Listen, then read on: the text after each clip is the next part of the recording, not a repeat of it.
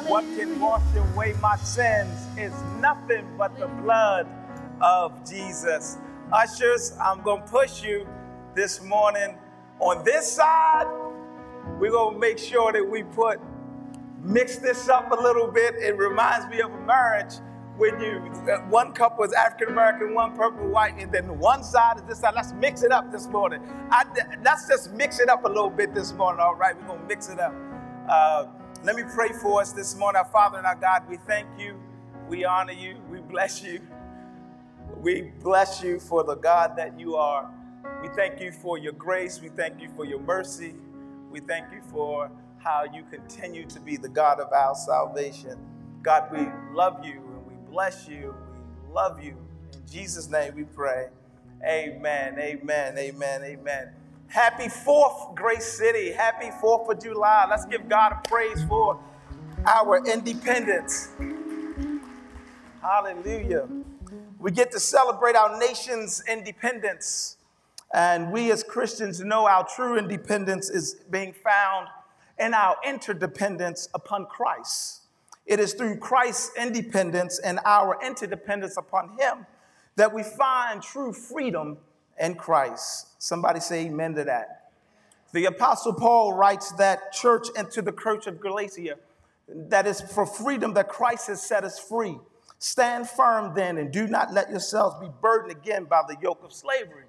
But Jesus put it this way Jesus said in the book of John, Who the Son sets free is free indeed. Anybody free in here this morning because of the, our, the Jesus Christ? We are in the second week of our series entitled Real News The Power in Our Stories. And I've challenged us this week, and I've challenged us every week that we are to get 10 stories and share 10 stories. How many of you all this morning have done your assignment? We only have 10 weeks. How many people have one story already? Yes, come on, raise your hand. Don't, don't, don't get shy on me. That means the rest of y'all have some homework to do today. You have to get 10 stories and share 10 stories. Last week, I tried to help us to understand the truth in our story by uh, helping us to, by telling our stories and wanted us to share. It's important for us to share our stories and the power of those stories that we share. This week, we're examining how the stories we're telling ourselves can cripple us when our stories doesn't match God's story of our lives. So let's look at John chapter 5, verses 1 through 12. I'll be reading the scriptures in your hearing. Sometimes later, Jesus went up to Jerusalem for one of the festivals. And now there is in Jerusalem near the sheep gates pool, which in Aramaic it's called Bethesda, in which he's surrounded by five colonnades. Here, a great number of disabled people used to lay there, blind, lame, and paralyzed. One who was there had been invalid for 38 years. When Jesus saw him lying there, he learned that he had been in his condition for a long time. And he asked them, Do you want to get well? Then Jesus said to him, Get up, pick up your mat, and walk. At once the man was cured. He picked up his mat and walked, and the day on which he took this place was the Sabbath. So the Jewish leader said to the man who had been healed, It is the Sabbath. The law forbids you to carry your mat. But he replied, The man who made me well said to me, Pick up my mat and walk. So they asked him, Who is the fellow who told you to pick up and walk? Our focus text this morning is verse 6 and 7.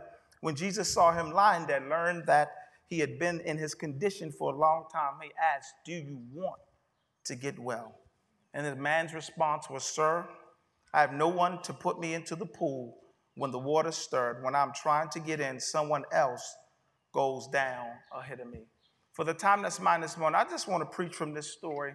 Stop crippling yourself by your own story. Stop crippling yourself by your own story. Grace City stories are powerful. Stories have the power to deliver you, but stories have the power to stick you. Stories have the power to motivate you, but stories have the power to unmotivate you. Stories have the power to encourage you, but stories also have the power to discourage you. Stories have the power to lift you, Whitney, but stories have the power to break you. Stories have the power to move you, but stories have the power to cripple you. The question this morning is what story are you telling yourself, Grace City? Grace City, we're called to live out God's story for our lives, not the story we're telling ourselves. That, that, that, that is so important that we are called to live out God's story. Too many of us are basing our stories on feelings or others' opinion of our life instead of what is God saying about our lives. Too many of us start our stories with how it makes me feel, but our story should start with how it's making me in faith. Faith is the substance of things hoped for, but the evidence of things not seen. I dare you to look at somebody this morning and tell somebody, My faith is making me right now. My faith is making me right now. The faith uh, is making me right now. Through a pandemic, your faith is making you right now. Through sickness, your faith is making you right now. Through abandonment, faith is making you right now. 16 months being alone, faith is making you right now. Home, single parenting, by yourself, faith is making you right now. Grace City, I told you last week that Jesus is at the center of our stories. And when he's at the center of our stories, we become a story of faith, hope, forgiveness, and redemption. The faith message of Jesus never changed. He is the hope. He is our Redeemer. He is our Savior. He is our peace. He is our joy. That is the message of Jesus Christ. But Grace City, God is writing a story but we don't get to control the message and we don't get to control the method, Grace City. See, sometimes in our lives, we know the message of Jesus, but we create a story in our head on the method on how, how Jesus moves that story in our lives. And here's the problem our God is not obligated to the story that we create in our minds, our God is obligated to his word. The question this morning is what story are you telling yourselves that you think God is supposed to do it that way? Because when we create a story in our mind that this is the way God is supposed to do it, we're at risk of getting stuck. And the message this morning don't cripple yourself by your own story. Well, this is where we are in the text this morning, where Jesus is going to Jerusalem. Notice he did not go to people that could help him financially, politically, with his ministry. He went to people who are in need. He goes to the place where people are in the worst version of themselves. People who are overlooked, impure, underestimated, reduced down to their condition. Jesus went to those people. In other words, Jesus was very intentional about hanging with people who are on the margins of life. He, he sees Jesus with a man who's been paralyzed for 38 years. The text tells this man to go to the margins, see the people on the margins, and we learn about the people on the margins. What the text does not say is that he avoids the people on the margin. He overlooks the people on the margins. He knows what's best for the people on the margin. The text says he goes, he sees, he learns, and then he asks questions. Let me say it again. The text says he goes, he sees, he learns, he asks questions. He doesn't avoid, overlook, act like he knows what's going on in their lives, and then ask questions. Can I ask you a question this morning? If God, if Jesus is an all seeing and all knowing God, and he goes, sees, and learns before opening his mouth and putting his mouth on people, maybe it's a good idea for the church that before we open our mouths and have a prediction on the conditions of people, maybe we should go, see, learn, and ask questions. Jesus learns that the man had been in this condition for 38 years. So Jesus asks a question. He asked this man, Do you want to get well? Maybe that's the question for somebody this morning. That when you look out in this crowd, maybe the question for us is, Do you want to get well? Because he asked the question, Do you want to get well? Not because he didn't know the answer, but he asked the question. Sometimes questions are asked so that you can hear your own story. He asked them, Do you want to get well? And, and Kathy, the answer is simply this yes or no. But listen to how he answers. He says, Sir, I have no one to help me into the pool. When the water stirred while I'm trying to get in, someone else comes down before me. This man's thought, he has a myth and a story. The angel was to come down and stir up the water, and the first person that gets in the pool would be healed of their infirmity. That's the story that he had in his head. In his head, he said, if, if, if, if I could, if I could get down here first and be the first one to get to the pool, then my situation can change. He's rehearsed this story in his head for 38 years. He's been telling himself, if I get close enough, if I can be fast enough, if I can be good enough, if I can hang around the right people, if I can be a people around me that can change my situation, maybe I can be healed. He told himself this story for 38 years. And oh, let me come get you. Because some of us been telling us the same story for 38 years. If I could be good enough, if I can be close enough, if I can be acceptable enough, then my situation will change. But I, I come down here to tell you this morning that this story isn't about your ability, but this story is about God's ability. the question I have for you this morning what story are you telling yourself that's crippling you? Grace City, God's story is greater than any story we're telling ourselves. When the story that we're telling ourselves is in contradiction of the story that God is telling us, we can find ourselves crippled in our story. But when God is aligning our crippling story with His story, we can find two things in this text that I believe will help us. The first thing I see that when our story gets aligned with God's story, we will see our positioning change.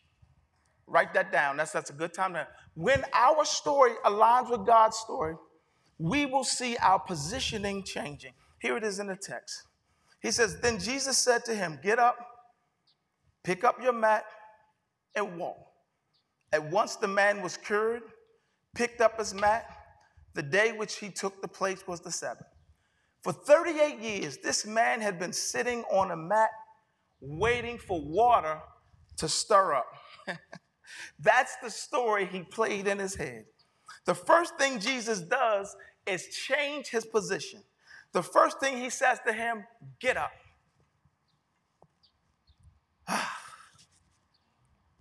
he moves his feet. He moves him. He tells him, get up. Some of y'all been sitting for too long. If we want the condition to change in our city, if we want the condition to change in our community, if we want the condition to change in our families, we got to get up. I dare you to tell somebody, get up this morning. He moves him to his feet.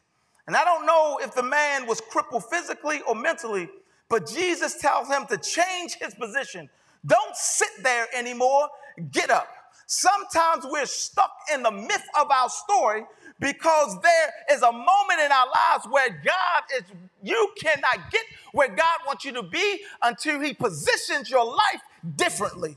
And the question I have for you this morning are you willing to be positioned differently? Sometimes God has to change your position in life so that you can get a different perspective on your life so that God can change your life. I don't know who I'm talking to this morning, but many of us have been in a position for too long. God says, change your position. You're feeling depressed and feeling like you want to stay down, but your faith is declaring to you this morning, in depression, get up. You're feeling like you can't go on, but your faith is saying to you this morning, get up. You're feeling like your marriage is over. You got one foot in divorce court and another foot on a banana peel, but your faith is telling you this morning, get up. I don't know who I'm talking to this morning, but somebody needs to get up this morning. Y'all real quiet. Because God is trying to change the perspective. See, listen, listen, church. It's a reason when you watch a football game, you have coaches on the sidelines, but there's also a coach in the fans up high.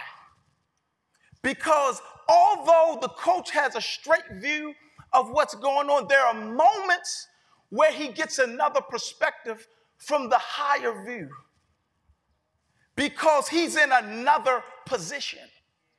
See, eh, eh, let me help you understand this morning. Jesus is telling his man to get up because he's giving him a higher perspective on his situ- situation. If I was in a Baptist church, Baptist church, that's where it would just, everybody would be shouting right there.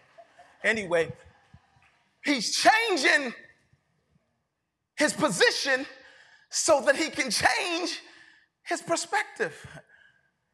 You've been sitting in the same position all this time, and you keep wondering why you keep seeing the same thing the same way. He's changing your position. He said, Man, get up.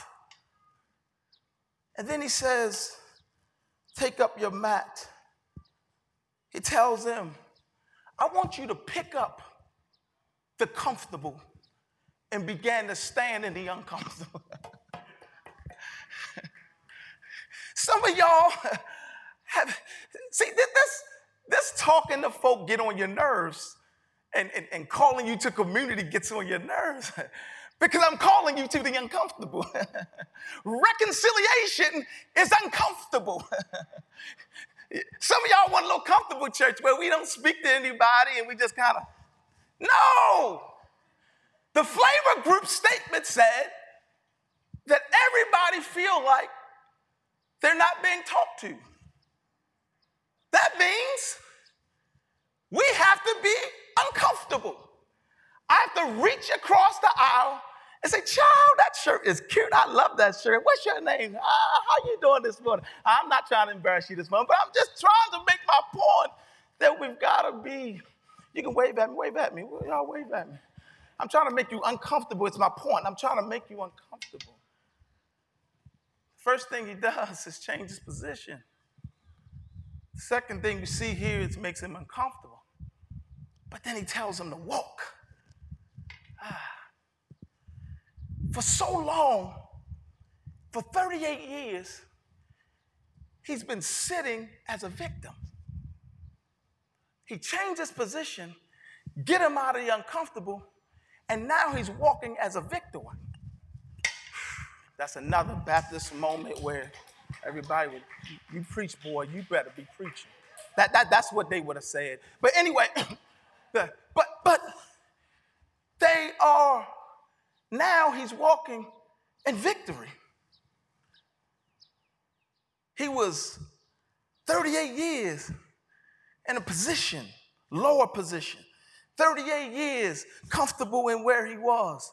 38 years sitting in the victim. And now he says, walk as a victor. The first thing he does is change his position.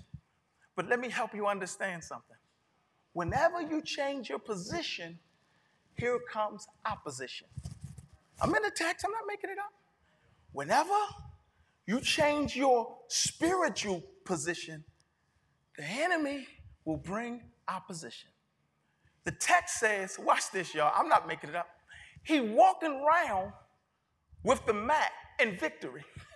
Isn't that a victory, victory walk? The thing that had you down, you holding it on your shoulder, just walking around. And guess what? The opposition said, Why are you walking around with a mat on Sunday? Today is Sunday. You're supposed to rest on Sunday. Why are you walking around in your victory on Sunday? Notice the opposition. They're not acknowledging that he's been down for 38 years. All they concentrating on is trying to trap Jesus. He could at least said, Man, I'm glad you, you're doing well now, but you shouldn't be carrying that on Sunday, right? But no, that's not because opposition has an agenda. But my point here is that Jesus is changing the opposition. Now, the man walks around, I love the story. The man walks around. Now, the man doesn't even know Jesus' name. but he's healed. Sit in that. He doesn't even know his name. Because the, the te- teachers of the law said, Who healed you? The man doesn't know G- who the man that healed him, but he don't want to get in trouble. So he says, Well, he said, Why are you walking around with that man? And that man said, Well, there was a man that came who told me pick up my mat and walk, and I picked it up. That's my answer. He told me pick up my mat and walk, and I picked it up, and that's why I'm walking around. And then they find out that it's Jesus who told him to pick up the mat. And watch the text, y'all, verse 17, I think it is. The text says they began to, they want to persecute him. They want to persecute Jesus. But Jesus uses this moment to set up this religious story they had in their head. They, in their head, the story they have is that the purpose for the Sabbath, for the purpose for the Sabbath, is to rest and do nothing. The Sabbath means to do nothing. And because Jesus did something, then Jesus must be wrong on the Sabbath. That's the story they're creating in their head. And Jesus is like, okay.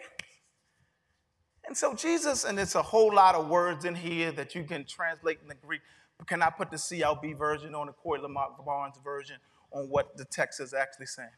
So Jesus gets in front. Can I stand in front of here? How far can I get in front? Am I all right? So, so Jesus stands in front of them, and because the text says they get ready, they want to persecute him, they get ready to persecute him. And Jesus does something very unique about their thinking. He says, okay, you feel as though that we should rest on Sunday. But here's my question to you. Again, you got to interpret this in Greek and all this stuff. But here's the interpretation. You say, I'm supposed to rest on Sunday, but does God rest on Sunday? Based on your interpretation, if I have to make sure I don't get sick on Sunday, because if I get sick on Sunday, that means I'm wrong for, for, for God helping me on Sunday. He says, Is that what you're telling me? He said, and then Jesus says, No, you know better than that. You know that we serve a God that heals all the time. We can that comes to us when we are in need at any time. And then Jesus says, What I did was align myself with the relationship with my Father. And you're aligning yourself with religion. This faith is not about religion. This faith is about a relationship. And he helped the Pharisees to change their, he helped his opposition to change their position. Let me come get you, Grace City. You have a story that God is changing your position, but you also have a story in your story that God is changing the opposition's position. The Pharisees had to accept the fact that on this day, this man went back healed, whole, even though they was trying to trap Jesus. Let me tell you something. Your testimony and your story has the ability to even change the enemy. Good God Almighty.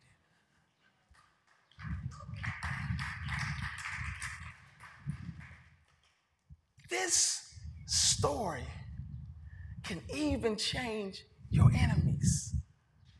That's why we can't afford to have our private stories to ourselves. God is not just changing you, but He's changing the opposition that's around you. Thank God Almighty. Worship team, y'all could come. I'm really done. Listen, we serve a God that his this story of Jesus, this redemptive plan that he's doing in our lives, is so transformative. When we come to the communion table, this, I need you to understand that when they say they persecuted him, John is introducing, watch this, y'all, the communion table. They were accusing him of something that he wasn't early in this text. And John is introducing that this is how he will be persecuted for you and for me. From a narrative, watch, oh, this is, y'all missed it, y'all missed it. They create a narrative about Jesus that wasn't true, that then took him to the cross to redeem you. Oh, that was so good. Did y'all miss that? They create a narrative that wasn't true, that sent Jesus to the cross to redeem you. A false narrative took him to the cross. You are redeemed from a false narrative. Woo, man, boy, I'm missing my Baptist church right there. Lord have mercy. You redeemed from a false narrative, that would have just tore the church up, right? Right there. I'm telling you, church would have been tore up. Let me pray. Father, we thank you. We bless you. We honor you. For, wouldn't have tear the church up right there, fault. That would have tore it up. But Father, we thank you. We bless you. We celebrate you for the God that you are. Thank you for the independence. More importantly, thank you for our interdependence on your grace and your mercy. God, we love you, we honor you, we bless you, and we thank you in Jesus' name. Amen.